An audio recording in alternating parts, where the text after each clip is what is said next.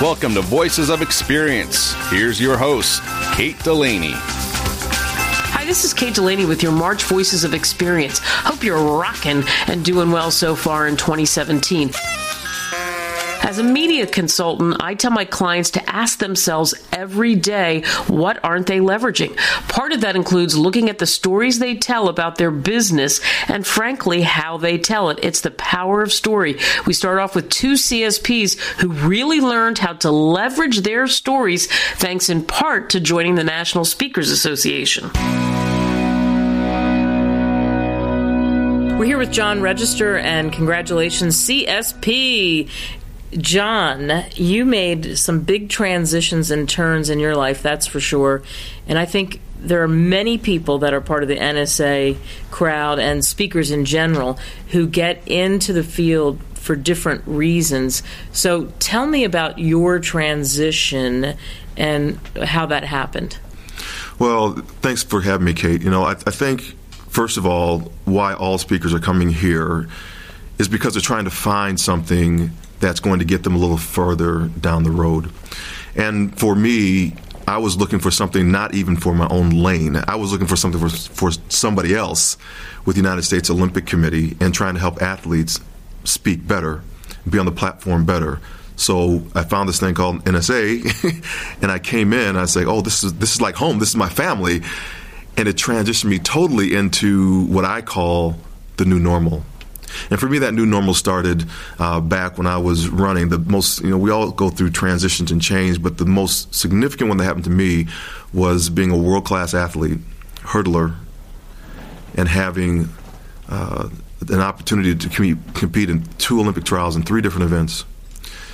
And then I went across a hurdle in the 400 meter hurdles and I landed awkwardly.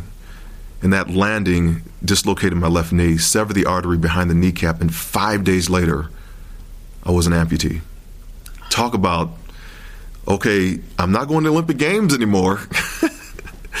so what do you do from there? And how I came up with the new normal was really because I had some really tough days in the hospital. And I had to, I was asking myself the question, who am I now? What's my identity? Am I still a husband to my wife? Is she going to stick around? Or what about my boy? He's five and a half years old. Is, is you know, is he still going to look at me as his dad? And in all those things, I was working with the United States Army. I still have a job, and all these questions that were going in my mind. And and my wife Alice wheeled me outside in the wheelchair. I was 40 pounds lighter, and they went to the playground. My son's playing on the swing set, and, uh, and I couldn't get out of that chair. And for the first time in my life, I felt disabled. Couldn't do anything for myself. Where do I go from here? And Alice saw me struggling through my tears, my sobs, my heavy sobs. I couldn't even get it out. And she said, You know what, John? We're going to get through this together. It's just our new normal. I said, as I thought about that and contemplated, John Jr. He jumps off the swing set, comes running over to me. Daddy, Daddy, Daddy. Jumps in my lap. It's okay, Daddy. It's okay, Daddy. And he had just validated me as his father. He just created his new normal. And I believe that we're all going through some type of transition. Either we're coming out of something, we're going into something, or we're in something, right? And so when you say the new normal, mm-hmm. that's a, I mean, that's amazing your story. Other people, as you say, have different transitions. So yes. you're trying to get people to open their minds and think that's just your new normal. Yeah, and the new normal is the new normal, right? So it you can use in that in that space because when we as speakers are trying to prepare for the next audience, we can't do the same material that we just did for the last one. I love the Olympic motto of Citius Altius Fortius because those are the Latin words that means swifter, higher, stronger. And those words are not written in their superlative form, in the highest form of the word. It's not swiftest, highest, or strongest. And I, um, I like it because if it was that, I could have a great performance, kill it on the stage, kill it in the hurdles, kill it in life on, on day one, and there's no place else to go on day two. but because it's swifter, higher, stronger, I can be brilliant today but even greater tomorrow. And when you talk to audiences, do you talk about that? That just don't maybe settle or, or, good is good, but isn't there something better? Yeah, that's one focus of area. It's it's it's, it's to press to that. It's to press forward. Uh, and it's nothing new. It's not rocket science. It's you know these are concepts that we know all the time. But sometimes hearing from a different voice, a different way, inspires somebody to actually act on the information, and that's what we do as speakers. We help people. We are the catalyst to that motivation. Uh, so I call myself a, more of an inspirational speaker because I believe before motivation, you have to somebody something has to cause you to want to do something, and I believe that something is the inspiration. Whether it's an act or it's a person or whatever you saw something, and that insp- that that action then turns to result, and the re- result re-inspires us or allow other people that are watching the process to catch the vision. Do you remember the first speech you gave? Yes. The new normal for you. What well, no, that wasn't the new normal. It definitely wasn't that. Uh, I was talking to uh, Mark Sanborn and I think uh, uh, Scott and uh, and uh, Friedman, and we're talking just about our first speeches, right? and I, it was to the total Army involvement in recruiting, and I was just emceeing a program. and as I was on stage, the principals this program tries to put troops in boots, these 18 year olds, and get them to join up for the Army. So I had this world class athlete program. I was, had athletes that I was trying to just get them up there and talk. They were world class athletes, a program I was once in. And when I got back home, the recruiters started calling my phone and saying, Hey, um, these kids down here in was Houma, Louisiana, uh, are asking the principals, who is that one legged dude? and so I said, "Well, that was me." And they said, "Well, well, you, can you come back down here? Because recruiters aren't dummies; they want to get back in the school system." so I said, "Yeah, I can do that. I'll come back down." And uh, I said, "Well, how much do you charge for that?" And I said, "I'll get back to you on that question." and so that was my whole introduction to this world of speaking. I called Bonnie St. John, uh, and she's a, a, phenomenal woman in this in this space. And she just walked me through. She's a member. She's a member of NSA, and she began to walk me through the entire process. Business gave me everything she had. I couldn't believe it. I was getting these speaker magazines and all this. And this was way long time ago, and so I just kind of started down the path. But it was just it was just getting started. You know that was that was it. Love it. Thank you. Thank you.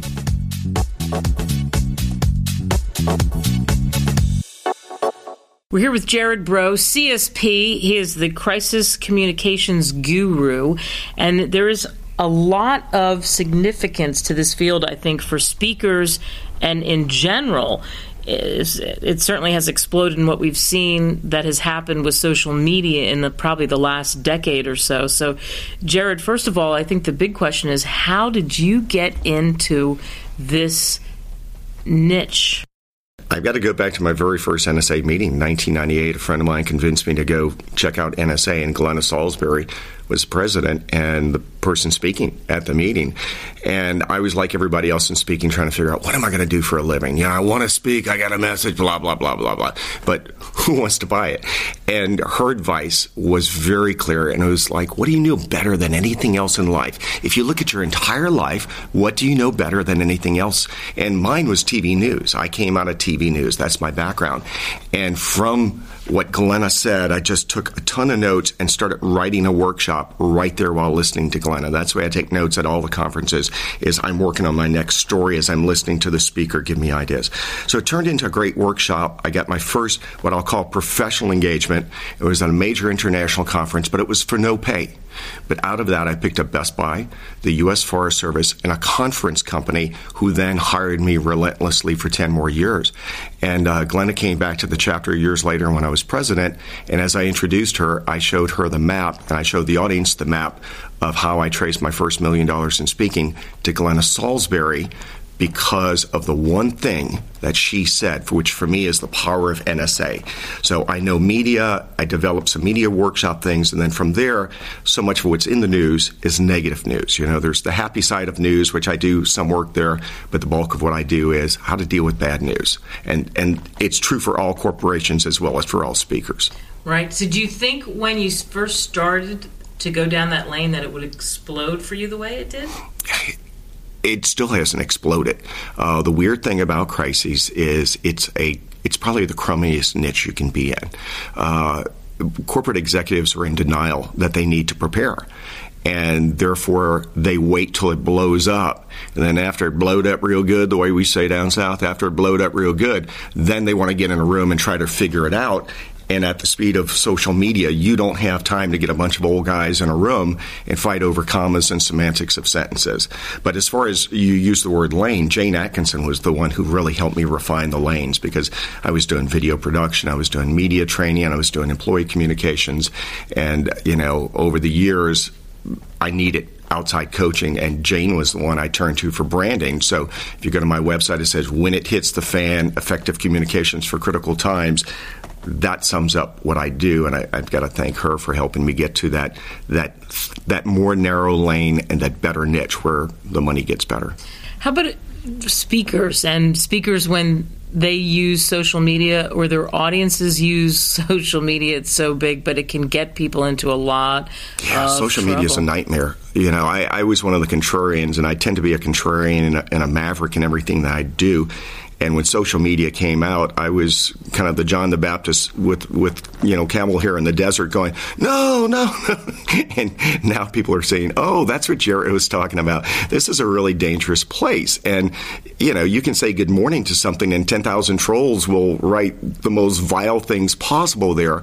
But for speakers, what we have to be very careful of is to keep, uh, you know, I think you've got to separate your personal channel from your uh, corporate channel, uh, you have to be aware of what your audience is posting on social media, what they're saying about you. You've got to be aware of the digital footprint. You have to be aware of the videos. You know, somebody can sit in the audience and videotape part of my presentation and optimize it and put my name all over it. And a meeting planner finds a crummy video of me rather than my sizzle reel. And so there's a lot of backlash. There's just social media is a really dangerous space for speakers to be in you can't ignore it. When you're through with a speech, one of the checklist items has to be, or several items, has to be exactly what you just said. You have to go out and explore all over the internet to see what's out there about you. Yeah. I have a social media assistant named Shannon who's been with me for three years, and uh, she's part time. And, you know, I've really trained her uh, to be my social media person. Uh, I know there are some social media gurus who uh, are much more hipster than I am who are going to tell you you have to tweet every tweet you send. Man, I don't have time to tweet, right? Uh, I'm producing videos, putting videos up on the internet. I'm writing a blog. I've got to optimize all this stuff. I've got to put it all out there. Um, in NSA, you, you do what works for you. You don't listen to everybody else who tells you the gospel that you, you have to personally tweet everything.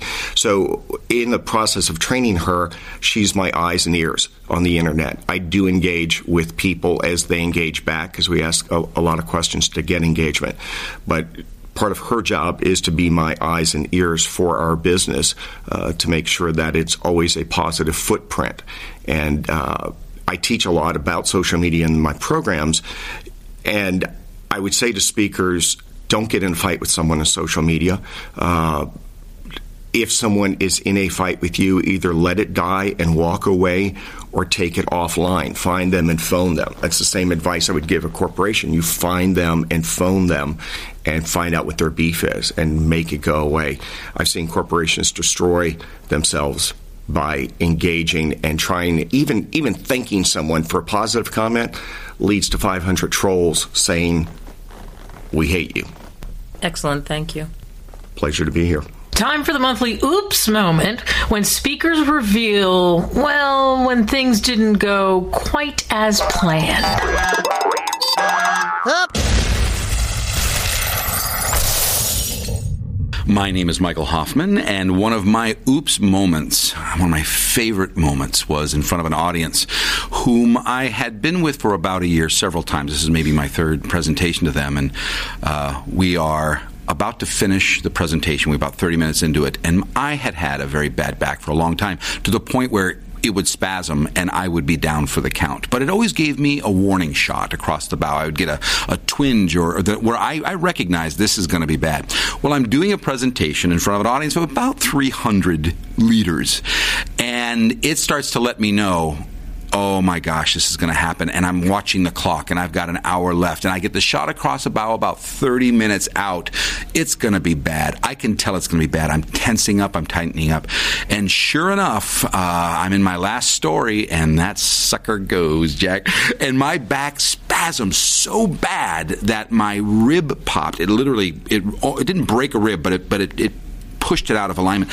It was it was painful to where I got my last words out where I basically said, "Thank you, oh God," and I start to walk down the middle of the room, and it looked like I was walking down an escalator. it was one of those things to where by the time I'm in the middle of the room, I am literally crawling on the ground trying to get to the back. They thought it was part of the routine. People are laughing and they're they're applauding, and it was a great finish. Thank God I finished right, but they had to drag me to the last to the last ten feet to the back of the room, and it was so bad so painful that when that sucker went, I I would laugh hysterically. You know when you're past pain and you're into euphoria, I was crying and laughing hysterically. They dragged me to the back of the room. They found out what was going on, and I think the, the thing that was most impressive with the story is the drugs that showed up from that audience.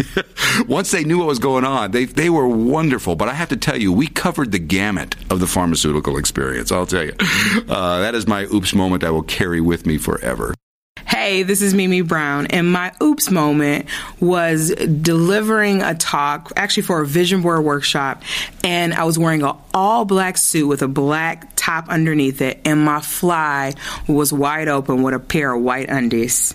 Let's just say it was a little drafty in there that day, and one of my friends happened to be in the audience, and she said to me, I didn't know how to tell you. I was like, well, that's something you just stopped the show for. But that was my oops moment and the show must go on. Hi, this is Stephanie Angelo, SPHR SHRM SCP. I had a one night overnight keynote address at a domestic violence conference. Hey, I got ready for my presentation and I was dressing myself, got the blouse out of the closet and laid it on the bed and took the trousers off the hanger and stepped into them and they fell on the floor, which was a little bit annoying because there was some hair and stuff on the floor. I pulled the pants up again and they were just really loose around my waist and I was so thankful for that because I've been trying to lose like five pounds for a really long time. Pulled the pants up for a third time and they went up and up and up way past my chest line. And then I had this horrifying realization. I had packed my husband's pants.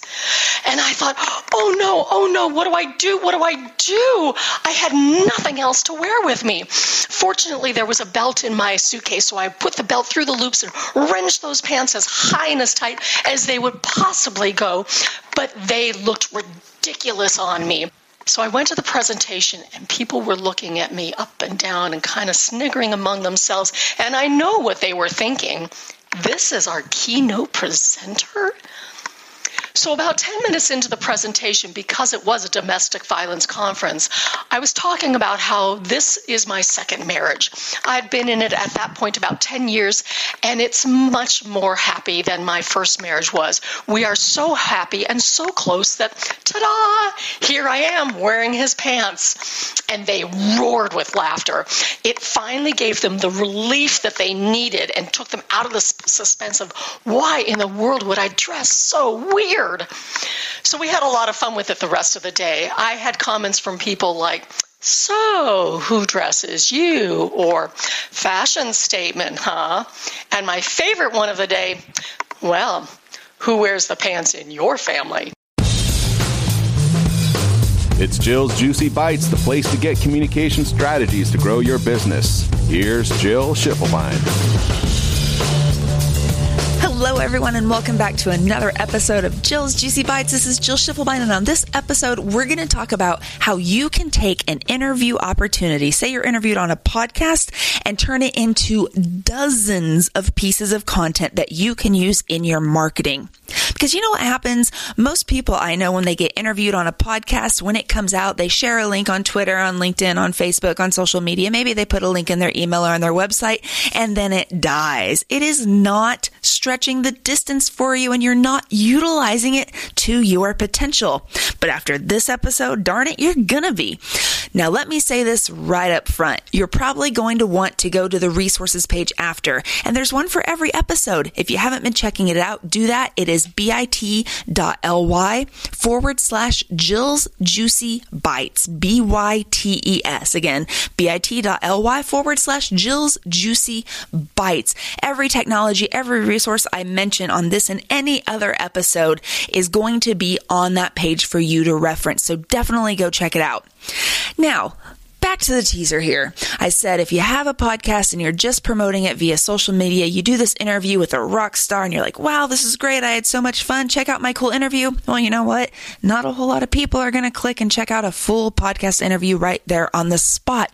We need to make it into digestible chunks, content that people can actually digest in a single glance, in a single sitting with very minimal time that teases them to, wow, maybe I do want to listen to the full thing. So here is my grand plan for repurposing your content when it comes to a podcast interview that you have done. Now, let me say a disclaimer. I'm going to give some technology here. I am not getting special treatment from these companies at all. I'm not monetizing this at all. I'll give you some links and I have connections at these companies. I'm just here to help serve. I do get tracked from Zoom, which I'm going to tell you about just because I'm buds with their CEO and we're experimenting behind the scenes on some stuff, but nothing is monetized. So these are genuinely services that I have used for years and I think they freaking kick butt. So that being said, let's dive right in. So you have a podcast interview. This awesome person says, speaker, you are brilliant. I want to have you on my podcast. And you speaker say, heck yeah, I'd love to do that podcast. All right. So then you get a link, you have a recording of some sort. First thing you need to do is this is say, Hey, awesome podcast host, would you be okay if we actually did this interview via video? Because I'd like to repurpose it to help promote both you and me in other forms after the podcast is done. If they don't say yes to that, well, then that's fine. Hopefully they will. If they do, use Zoom. Zoom is the best reasonably priced video conferencing software that I have found out there. And I've tried many. In my opinion, way better than Skype, way more reliable, way more easy to use. And I'll give you a link again on that page that I talked about earlier but I use that. If the host says, you know what, no, we're just doing audio, this is a format, I've done it for years like this, you say, not a problem at all, thanks for responding. And then what you do is you set up your own camera that is actually recording you during the interview. So, yes, it's one side and it's just going to be you on the video, but you can still use that and repurpose it, which is stellar. And I'm going to talk to you about how. So after this video interview is done and you say, wait, wait, I just did this video, but isn't this an audio podcast, Jill? Well, of course it is, but with any video file, you can extract the audio. So it's silly not to just do it in video in the first place if you're able to. So what you do is you get that video file, you can extract the audio, which the podcast host will obviously do for their stuff. And then what you do is you send that to a transcription service and get that baby transcribed. I like to use rev.com, R-E-V.com. It's a buck per minute and I get my stuff turned around in 12 to 24 hours. Sometimes less. It freaking rocks. Use them all the time. And what you're doing with that transcript then is when you get it, you look at it and you'll see the questions that were asked of you. Well, let's say in a 20 minute podcast, you have about five questions at least that were asked of you. Well, those are magically going to be pointed out in that transcript. You'll be able to see when they are asked. And you know what? Each one of those questions can turn into extra content. Now you have that transcription. Each one of those questions, your answer from the transcript can absolutely be a blog post. You add a little intro, a conclusion, clean it up to make sure it's good for the written word since you did speak it earlier. But instead of recreating, let's say 500 words from scratch, you're actually only recreating, or sorry, not recreating, but producing about 20% new stuff. It's a huge time saver. It's a way to smartly use your time and resources. And if you have an assistant, this is something that they can easily do because the bulk of your content is yours and already done for them. You could also then have those questions as separate tiny videos, more micro videos, where there may be one to three minute videos that you put on your website, on your YouTube. You can use this stuff for email content. And again, always linking back to the full podcast if people want to listen to it. You can also do some screenshots and do Instagram features and images, mini audio excerpts that you can send out to your list. So many different things that you can do. If you do everything I just said for five questions, you'll have 25 additional pieces of repurposed content. Holy cow, that's a ton.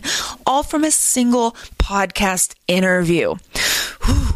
All right, my time is up here and I just threw a lot at you. So what I'm going to do on bit.ly forward slash Jill's Juicy Bites, I'll give you the link to Zoom. And if you're serious about it and you want to talk to a sales rep, I have a guy that I put people in touch with directly. Again, it's not commission for me. I just like them and I'm willing to hook any NSA person up with that because that's what we do for each other in NSA. Then I'll give you the link to rev.com and I'm also going to throw in an image that I call my repurposing chart that literally visually walks you through everything I just talked about. So thanks for letting me join you. I can't believe we're over halfway done in this VOE season. It's been so cool bringing Juicy Bites to you. Hope you've liked it. Reach out. Would love to hear from you at Dynamic Jill. Cheers. Let's check in with the National Speakers Association President John Molidor for our monthly conversation. This month, we talked to the president, Dr. John Molidor, about the power of story. Everybody has a story, but how do they get their story out there and why do people care? How do you reach audiences? I think that's part of the discussion. Dr. John, is always fun to have this conversation with you. The power of story. What's your story? Do you share your story when you speak? Pretty much I do, and here's why. The research coming out of the neuroscience area shows that brains love stories. They love oxygen, obviously, but they also love stories. And so stories are huge in terms of if you want to make an impact with your audience. And the reason we think that is, is one, it was the first form of how you communicated history, culture, morals. So as people gather around before they had the written word, they would tell the stories. And so the stories then shaped the community or shaped the culture. And we think that what probably happened is because of the stories, a way to memorize or to remember, it got filed in different parts of the brain. And in doing that and then repeating it, that's how cultures move forward or communities move forward. The power of story then allows you then to connect with an audience. And if your story can have information, it could have a moral, it could have some ideas on how to conduct yourself or how you might even conduct, if you will, business. That's the huge power of story. And all of us come to NSA with a different story, and that sort of makes our association powerful in that regard because each one of us has a unique story. And so, just as a side note, one of the things rather than asking, which is so typical of our association, oh, so what do you speak on? is what's your story? How do you come to be here? It's fascinating when you learn about people's background. And that's what makes our association so rich. And I think the more we can find out other people's stories, one, you're going to remember it easier because we know, like I just said, as you get the information, you file it in different parts of your brain, and then you get to access it. So it may be filed in an emotional center, it may be in an intellectual center. Again, I'm overgeneralizing there, but you get the idea that it gets placed in different parts of your brain, and in doing that, your audience then is being engaged more than if I just gave you straight facts and then you're going to confuse those facts over time. But it's like, oh, I remember you know, Kate's story where she came from the Northeast and then she came down to Texas and she got into this and then she got into sports. So as you learn the person's story, you actually have some pretty cool insight into them as individuals. That's the power of story in my my mind. And when you tell stories and you have an audience, and and you're right. I think it's so powerful because they'll remember that content is so important. I always say content is king, but it would be nothing without the story to match it. You have to be careful, don't you, that you make it about your audience, even if it's your stories, making the points, making the analogies. You still have to take the time to perfect those stories. Do, am I right? Absolutely. And so you've also heard the old adage about you know, this is very, very old in our profession, but it's like, oh, start with a joke. And you would see this time people would tell a joke and it would land so flat because it's like it was a joke that had no connection to the audience, no connection to the topic. And we're also seeing the movement because of our sensitivity now to all the different groups is saying tell a story that has humor in it or tell a story that connects you to the audience. That's the critical thing. It's about them. It's it's it's and again here's the other sort of adage. Oh it's all about them. Well yes and no. It's about them but it's also about us because we have to be thinking about them. They're thinking about us. And so there's this interesting dynamic and energy that then are uh, way to interact with one another. And so, yes, it's got to be focused on them, but I also have to then use my craft. I have to use my thoughts. I have to be able to connect to them. So, yes, my story or the point of my story has applicability to them. Otherwise, uh, the colleague of mine says, you're not making any room for them in your talk or your presentation. I I think you have to make room for them, invite them in, and that's power of story. That's power of setting it up. Yeah, setting it up correctly. Do you have a favorite storyteller, uh, uh, uh, even if it's an author or a speaker? Um, I'm a big mystery buff. I love mysteries, so any good mystery writer. I'm a huge fan of theirs. Harlan Coben, Robert Crais. I love the stories that they do. Stephen King, I admire mm. because he takes this these common things like a car or a dog and sort of scares the crap out of you. Uh, can I say crap? Scares, yes. uh, scares you because it's like an incredible uh, mind uh, in terms of that. Lee Child, I love his work. Um, Stuart Woods, I love just if I need sort of like a quick, fast, uh, whatever, you know, it's boom, I can sort of rip right through it. James Hall. So again, I love, I love those writers.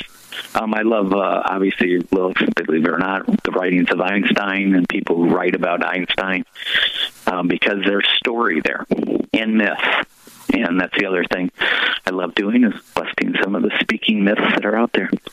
busting some of the speaking myths. I love it. We have that in common. I, I I've read everything by Stuart Woods and Stephen King has a great book for for people listening called On Writing, and yep. it's about how he crafts that. How, as you mentioned, he takes an ordinary moment and turns it into something extraordinary, weaves it into a, a an amazing tale. He's done that with so many of his his books, and I bet yep. there are people.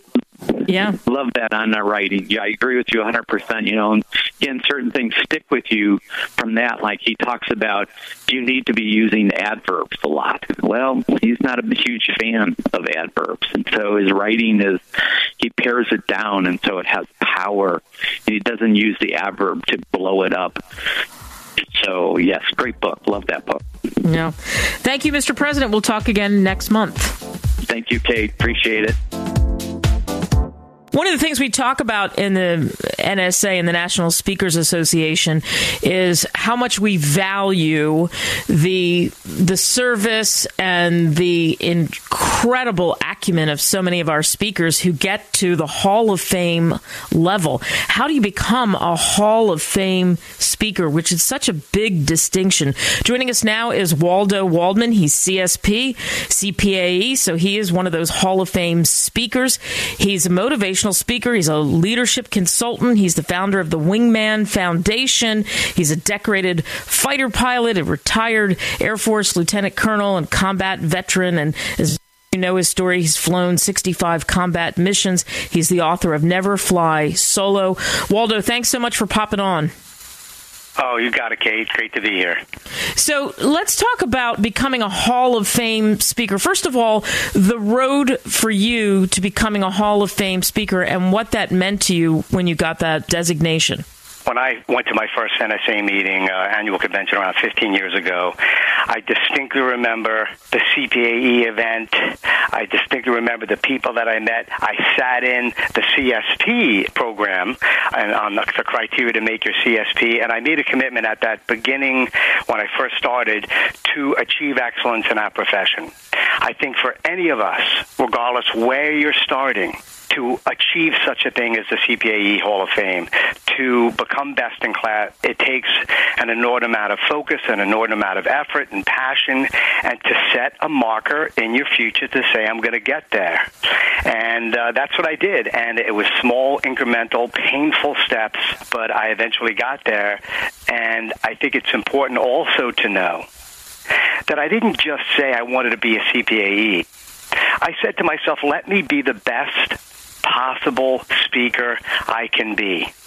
And I think when we do that, the people will show up, the opportunities will happen, and uh, they'll they'll be presented to us, and we'll eventually become nominated, and eventually get the CPAE. I, I don't think we should just say I want to get the CPAE. Be maniacal about being your best, and eventually that'll happen. Yeah, you know, it's interesting what you said there too. Painful steps. When you say painful steps, meaning from the very beginning of learning the craft, doing things that you knew you do did well, but trying to make them really work for you in speaking, is that part of the painful steps? Absolutely. And you know what works what, what worked yesterday isn't working today or might, may not necessarily work today. We have to be relevant. I mean, look at video. Look at how websites are changing. Our audiences want shorter, more precise content. They want more viable, unique brands. So you have to evolve you have to be willing to accommodate the, the market. And I think some CPAEs today, if they don't remain relevant, they're, they're also going to become defunct. I always say when we get these awards, be it CSP or CPAE, whatever it is, we have to continuously earn our wings. The profession is commanding it of us, not demanding it of us. And more importantly, our prospects and clients are. So we have to go through those painful steps to change our marketing, to improve our platform skills, to get the coaching necessary to refine our craft and improve our weaknesses and augment our strengths. So it does take work and effort, and I think any CPAE that does get inducted has demonstrated that over a long period of time in a unique, differentiated, market savvy way. How many CP approximately how many CPAEs are there? Over 230 or so have been inducted into CPAE uh, CPAE Hall of Fame, which, by the way, stands for uh, Council of Peers Award for Excellence. That's what it stands for. Mm-hmm. Uh, and there are a little over 170 or so living today. Unfortunately, every year we lose them as as, as we all get older, right? And in right. case you didn't know, Zig Ziglar, Tony Robbins, Colin Powell, they're all uh, CPAEs as well. But sometimes that young man or woman or seasoned veteran will take the stage and you'll say, wow, I barely knew about her or him. But that's what we try to do on the on the selection committee. That's what we try to do is bring folks in who may be flying under the radar but to have a great brand, a message, delivery, professionalism, collateral materials, it all comes together. And uh, don't think just because you're quote unquote not well known or have a New York Times bestseller or haven't done main stage at NSA that you aren't uh, a worthy candidate to be nominated for CPAE. We want to know what the market thinks, how busy you are, how relevant, how professional you are. There's a whole bunch of uh, different criteria that come into play. Yeah. So speaking of that, uh, the criteria, I'm I'm certain, based on what you've said, always gets looked at, and you might tweak something. What is the some of the other criteria of getting your CPAE? There are five buckets. One is message. The other is presentation delivery. Next is experience. Then there's professionalism and then collateral material. And I don't want to get too into detail with all of these, but the key is to what I uh, what I call uh, emulate excellence. Somebody when they get that CPAE, you want to look at that person and say, "Wow, I want to be like him or her." They're congruent on the platform and off They have integrity. Their marketing and websites are, are unique and viable. If you have an old video or no video on your website, mm. if you uh, you're great on the platform, but if you don't demonstrate that unique marketing savviness, uh, that amazing unique look that's different and relevant, you're probably not going to be considered. Uh, your message has to be unique, distinct, not copied, uh, have a unique brand as well, uh, and then also experience. Uh, you know, we want to have folks that are in NSA that have been. I think it's at least five years. I, I need to double check that, but I'm sure it's uh, that. But you have to have a, a, stage time, air under your ear, as I like to call it in military mm-hmm. uh, phraseology. You, you have to have experience on the platform and, and demonstrate it through your professionalism and your interactions within NSA, and then uh, also uh, uh, in, in your civilian life as well. You know, emulate that professionalism 24 7. All right, CSP Hall of Fame speaker Waldo Waldman, thanks so much. Absolutely. Make it a great day. We're here again with Dave Lieber for One Minute Power Thoughts on Writing and Creativity. This time, how to edit. So critical, isn't it? Yeah. You know, the way I used to edit, of course, was I'd write something and then I'd read it from the top to the bottom and I'd be done. But then I realized that's just going to miss everything. So I developed a system of four or five stages that I'll share with you. Of course, when I'm done writing something, I do read it from the top down several times and I fix it on my screen. But then I will actually uh, print it out on a piece of paper and look at it with a red pen and I'll correct it on a paper form and it looks totally different than it did on the screen, mm. believe it or not. You find a lot of stuff. Then I'll put those changes in and then I'll go from the bottom up and I'll make each paragraph on my computer much bigger than it should be. So each paragraph stands by itself, out of context. I'll go all the way up and I'll find a lot more things. Then I'll read it aloud and then when I think I'm done, I'll send it to myself and I'll read it on my cell phone and I'll read it on a small screen, which is how a lot of people will read it. And I'll find even more stuff. And when you go through all those steps, you end up finding just about everything wrong. You smooth it out. You don't have wasted words, and your writing is really more professional. So that's kind of like GPS. Just think of going in all directions, and then you've got the Dave great. Lieber method down. The GPS editing style. I like that. all right, we'll be back. Thanks, Dave. Next month for another one minute power thoughts on writing and creativity with Dave Lieber. All right, we're here with Lauren Midgley, and she's all about time, sort of. She's written a book called It's 6 a.m., and I'm already behind. How many people feel like that? That it's early in the morning, I have a list that's so long, and I, I don't think I can tackle this list, so how do I get to the end of the day, and how do I accomplish all that I want to accomplish? Lauren, thanks for joining us, and you know it. it this is a, a productivity time, all of that is very, very important for speakers, but yet it is an impossible thing to tame, right? How do we tame it? That's the $64,000 question. How do we tame it? Because at the end of the day, we want to get stuff done, but we want to feel better about what we've accomplished. Thanks for having me on. So, how do we feel better? By intentionally working on what we need to be working on. How do you decide what you need to be working on? How do you make that list and cull it down? I mean, I've got a dog I have to walk. I have um, kids I've got to drive to school, but I got to do my one sheet. My website apparently needs more work, and I need a new video. And oh, by the way, I've got five proposals I have to put together. So, Kate, it's life. We know that we have a ton of tasks that just come at us. Some we know that are coming at us, some we don't know that they're coming. And we know that we have many things to do every day. We go to bed at night, we probably are thinking about all the things that we have to do the next day. But in reality, all that we get when we wake up, all that we can really affect is that day and what we get done. And so, one of the things that we have to evaluate truly is looking at what are the high impact tasks that we need to do, what really matters. And I have uh, five favorite words. And my five favorite words are what matters most right now. Okay, I notice you definitely deliberately said right now. Why why right now? Because again, we, we can we can plan for tomorrow, we can plan for next Friday, we can plan for next week, and we all do. But in reality, what are we going to accomplish in this day, could be even in this hour? What's most important right now, and that we stay, you know, intentionally focused on that. So if you ta- stay intentionally focused, but you have this long list, do you advise that you cut the list down, focus on the one task? How do you still have a life and don't lose your mind? well, first of all, the important thing is one having a life. Second thing is keeping your mind because we all need our mind to work, right? Um, but it, it, you know, and everyone, I call it everyone has their own recipe. But I do believe that we do need that to do list. Most people have some sort of to do list, and the question is how long is it and what you call it. So, for example, do you call it your daily to do list and it has 100 items on it? I can guarantee you, Kate, you're setting yourself up to fail. So, let's reframe it. Let's call it something else. And let's say that it is the master list, the mind dump. Doesn't matter what you call it, but it's things that you want to get out of your head. You want to write down. You want to have it in a place. And really, it's a capture tool where you're capturing here's all the things I just don't want to forget.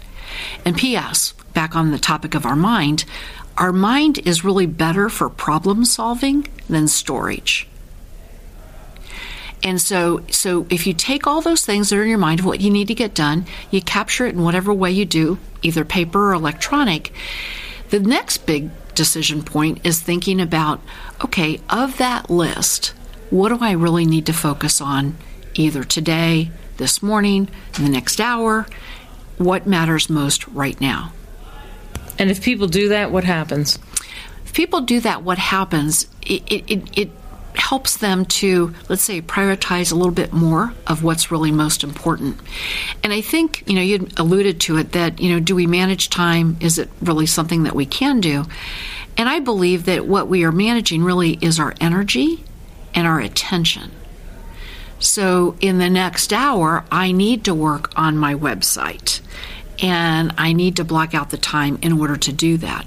So I need to make sure I have the energy for it that you know I'm I'm ready to go with it and I also have the ability to focus on it and put my attention on it.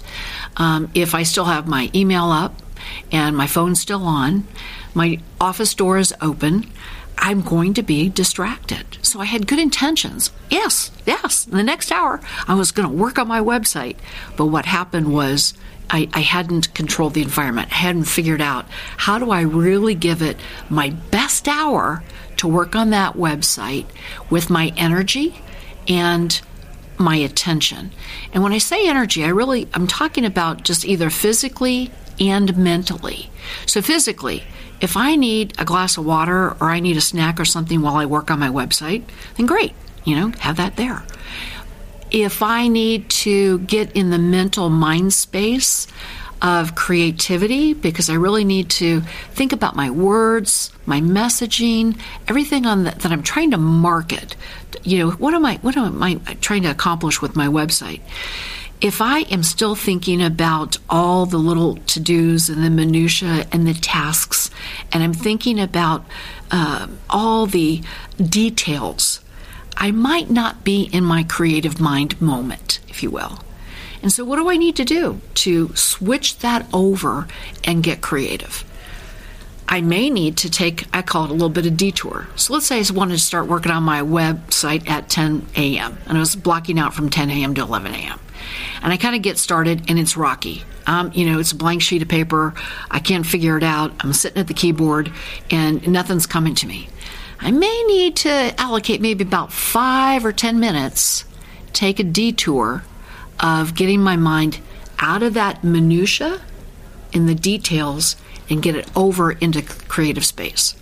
For you, Kate, it might be you might need to plug in uh, your iPod uh, or some music and just kind of reframe your brain, get things going. You know, just kind of clear everything out. For me, it might be I need to you know click on to some meditation music and and just clear the brain because what I'm trying to do intentionally is get into that creative space to accomplish that task. Do you think a lot of people skip that step and that's Yeah. part of the problem? Absolutely. I th- what happens is we have intention and we just jump right in and we don't think about our energy and our attention. And so we do, yeah, we spend the hour, we work on the website, but is it our best work? And so it, it may or it may not be. And so my suggestion is, you know, if I have an hour, I want to make it my best hour to work on it. And at the end of that hour, I really want to walk away with something being accomplished. Now, I may not have it all done, that's okay, but did I give it really the best hour that I could? And it may be it was 50 minutes, 5-0, because I took 10 minutes to kind of get my environment, my, you know, my drink of water, my snack, and, you know, a little bit of music, and switch and flip me over into that. Because here's what happens. Here's what we do. We start, we try, we jump in, we have intention, we kind of do a half, you know what job, right? We have to go back to it. And in reality, it might take us three hours to get the job done instead of the one hour. And that's the, the delta, the change of, of saying, okay, how can I make this better? Lauren, thank you so much. Time to take it out of the park on Voices of Experience. What a pleasure to be joined by Diana Booher. She's a Hall of Fame speaker, CSP. Check this out. Author of 47 books published by Penguin, Random House, Simon and Schuster, McGraw Hill, just to name a few. Published in 60 foreign edition translations. Incredible. And she's got clients that consist of more than one third of the Fortune 500. She must be exhausted. Diana, thanks so much for joining us. uh, it's great to be with you, Kate. So I think there is power in story, and we're talking about that, whether it's business, whether it's personal, a combination of both, and it's particularly in writing. I think you're always searching for that story, and you've told a lot of stories. So let's go back to the beginning and your story. How did you start off with that very first book? What did it take? Well, it's not glamorous. Actually, I just was looking for a way to make a living and stay home with small kids. I wrote an art. Actually, I wrote an article and sent it off to publication, and they said, "Can you turn this into a book?" It was just that simple. And I realized that was a fluke that most people, you know, work at it for years and years and years to get the attention of an agent. But that's how it started. And so I published that one directly by the editor coming to me. But then I decided at that point I was going to go back and get my master's degree. And I got a master's in English literature and then had a specialization in creative writing. And my master's thesis was a novel. And so then I then I went out with that novel and got a literary agent at that point, and she said, "Sure, I can sell this." And so she sold that novel. So then I was publishing in both nonfiction from that article that the editor had come to me with, and also from the novel that the literary agent had placed. I was working in both fields. So you go from that to then all of a sudden you fast forward 47 books. When you write, you obviously you have a system. Do you have an idea of the story you have in mind? You center so much, of course, around communications. So I'm sure there are people that look at you and say, "Oh my gosh, how do you get 47 books? Is there that much to say out there?" And the answer is there must be, right? Right. I actually look at the market first. Communication is first a big umbrella you know, it's mm-hmm. everything from you're talking about mass communication in organizations, people don't talk to each other, to personal communication, to relationships. So it's very big, and I work in the business communication, interpersonal skills, cross-functional communication and teaching writing, business and technical writing, and coaching presentation skills, etc. But I start with an editor coming to me saying, "We have people who are asking for this. We have book buyers at Amazon wanting a book on this. I've had them even bring me a title and say, "Can you write a book to go with this title?" Wow. Or the agent. That's the benefit of having agents. Agents are circulating with the publishers, and they frequently come and say, "We have a publisher who wants to publish a book on this title, and they want an expert in this field. Will you write it? So that's what I look for. I also, as a consultant, going into big corporations with a huge problem they want solved, and I think, ah, if this, you know, if Lockheed wants this problem solved, there's probably a lot of large corporations who have the same problem. So I see what my clients are struggling with. So I don't go out saying, I just feel passionate about this topic and I want to write on it. Most of the time, it happens the other way. What is the market telling me there is a problem with? And then I go back and say, well, what do they need as a solution? Now, the solution is part of my story because the client and the market may not have ever thought of the solution. That's my mm. job to bring the solution and that part of the story. But the yeah. germ of the idea starts with the market. Yeah. How tough is it? Because obviously publishing has changed so much. How tough is it now to get an agent for people who are listening? Oh, it's very easy now because the job of the agent has changed so much. They are looking in a different way. We used to think of agents as they just need to shop the book, but an agent out there now is looking to help you with your entire career. Their whole position has changed, not just to shop the book, but to help you decide should I self publish? Should I go with a traditional publisher? Should I do more work in this field before I even try to publish? So they have become an all around sort of publishing coach, so to speak. And should I do both? Should I self publish this and go to a major publisher for this and in what order? So they're looking for people with a platform to become your lifetime publishing coach. So they're used more and more by publishers to be their middle manager. so, so it's better, so, it's easier, so it's different. Yes, yeah. Yes. Wow, interesting. So then you have to know your story. You have to know what you're about, what you're maybe it's not passionate about, but maybe what you're really super great at, and you do have a passion for it because you have to be able to explain that. You have to know your platform. Yes, you have to know what you want. It's like going into a shopping center. If you well, there are people who just kind of wander through the shopping center and think, I, I, I don't know. They, just listen to whatever the store song, you know, whatever song they're playing in the mall, and I wander into the store. Oh, this music sounds good. Let me wander into the store and they don't know what they want. Once you know what you want, then you know what kind of agent you need or if you need one at that point. Some people are looking for an agent at the wrong time and they don't express what they need and that's why they can't find an agent.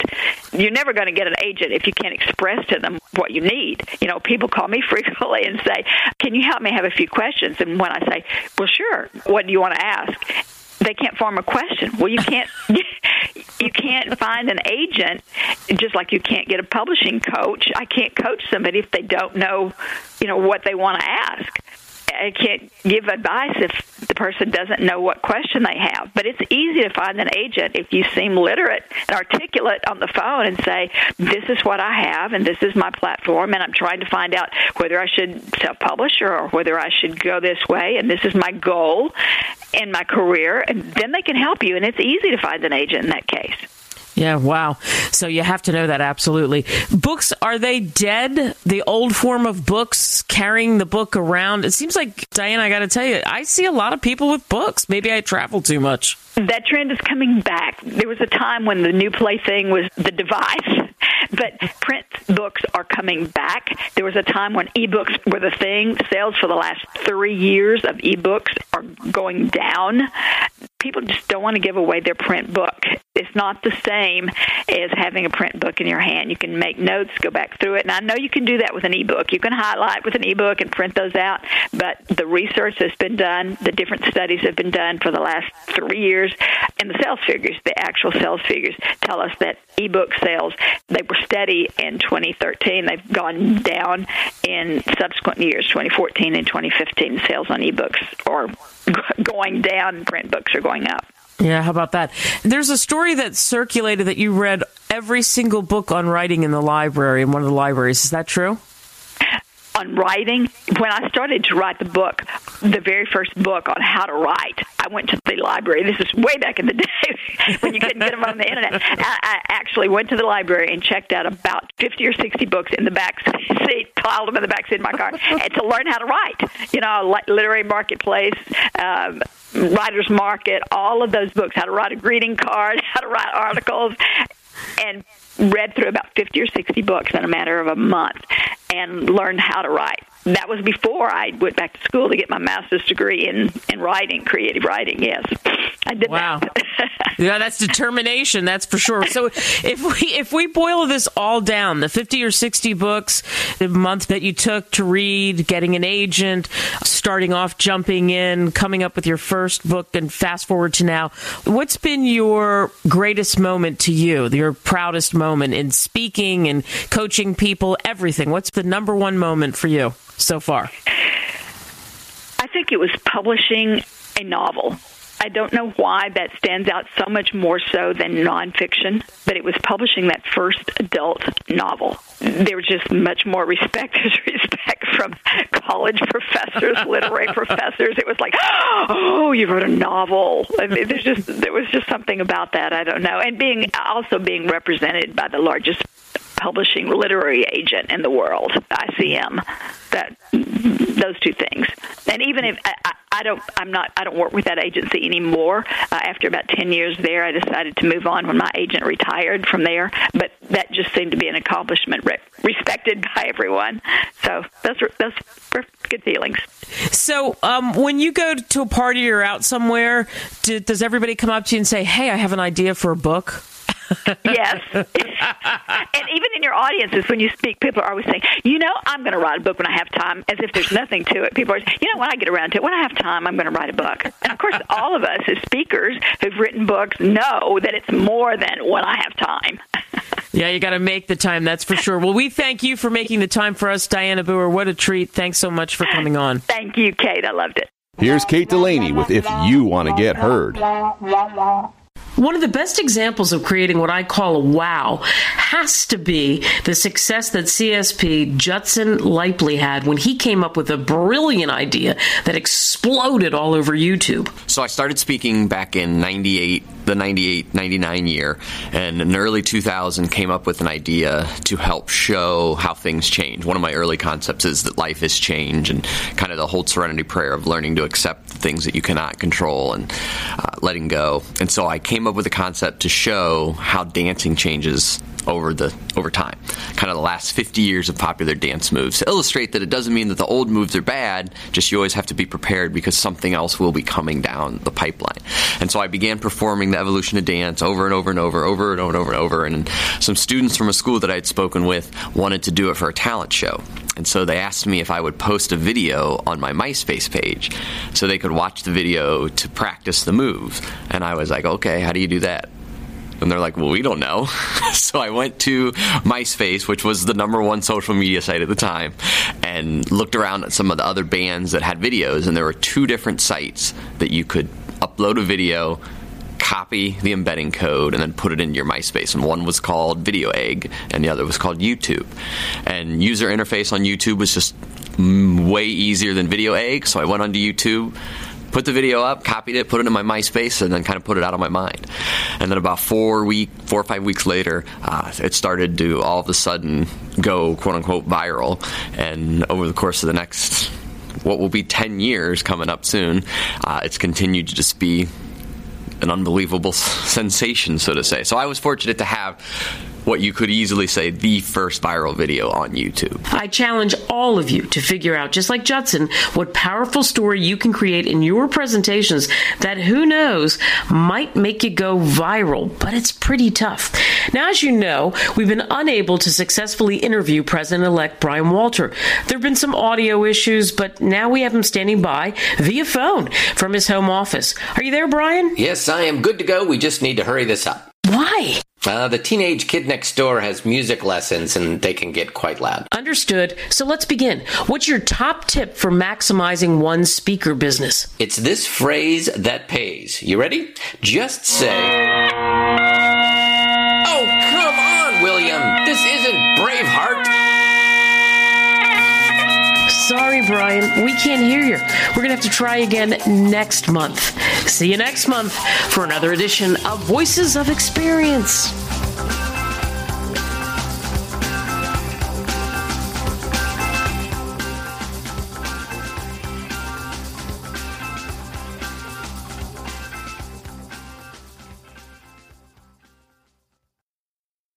This podcast is a part of the C Suite Radio Network. For more top business podcasts, visit c-suiteradio.com.